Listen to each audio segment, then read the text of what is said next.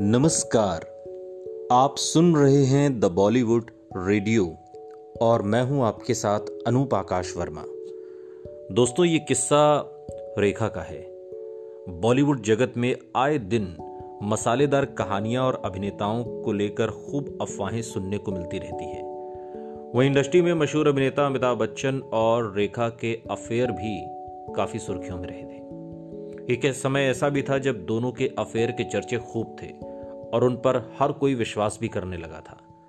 अमिताभ बच्चन और रेखा की on screen chemistry ज़बरदस्त थी, जिसे लोग पर्दे पर देखना काफ़ी पसंद करते थे।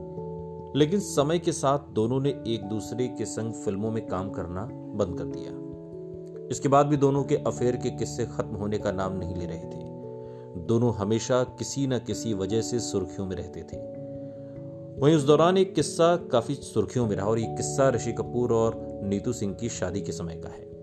जब रेखा उनकी शादी में गले में मंगलसूत्र और सिंदूर लगाकर पहुँच गई थी, जिससे वहाँ पर मौजूद सभी लोगों को लगने लगा था कि रेखा और अमिताभ बच्चन शादी के बंधन में बंध गए हैं।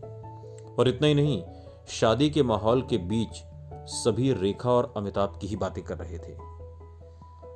उस दौरान जया बच्चन और अमिताभ के माता पिता भी शादी में गेस्ट के तौर पर आए हुए थे।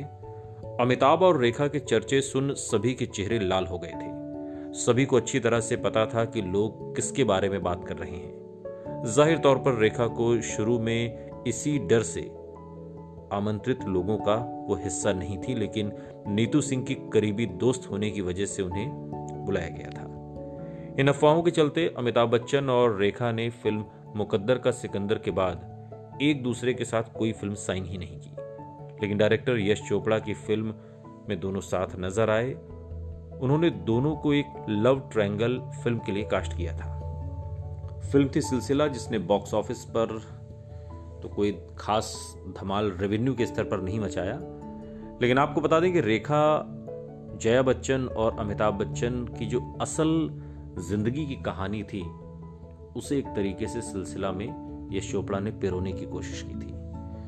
रेखा ने नौ फ़िल्मों में अमिताभ बच्चन के साथ काम किया, बतौर हीरोइन। इन फ़िल्मों में दो अनजाने, आलाप, गंगा की सौगंध, खून पसीना, मिस्टर नटवरलाल, मुकद्दर का सिकंदर, राम बलराम, सुहाग और सिलसिला जैसी फ़िल्में शामिल हैं। इन फ़िल्मों में पाँच फ़िल्में तो सुपर डुपर हिट भी हुई। सुनते रहिए। द बॉलीवुड रेडियो, सुनता है सारा इंडिया।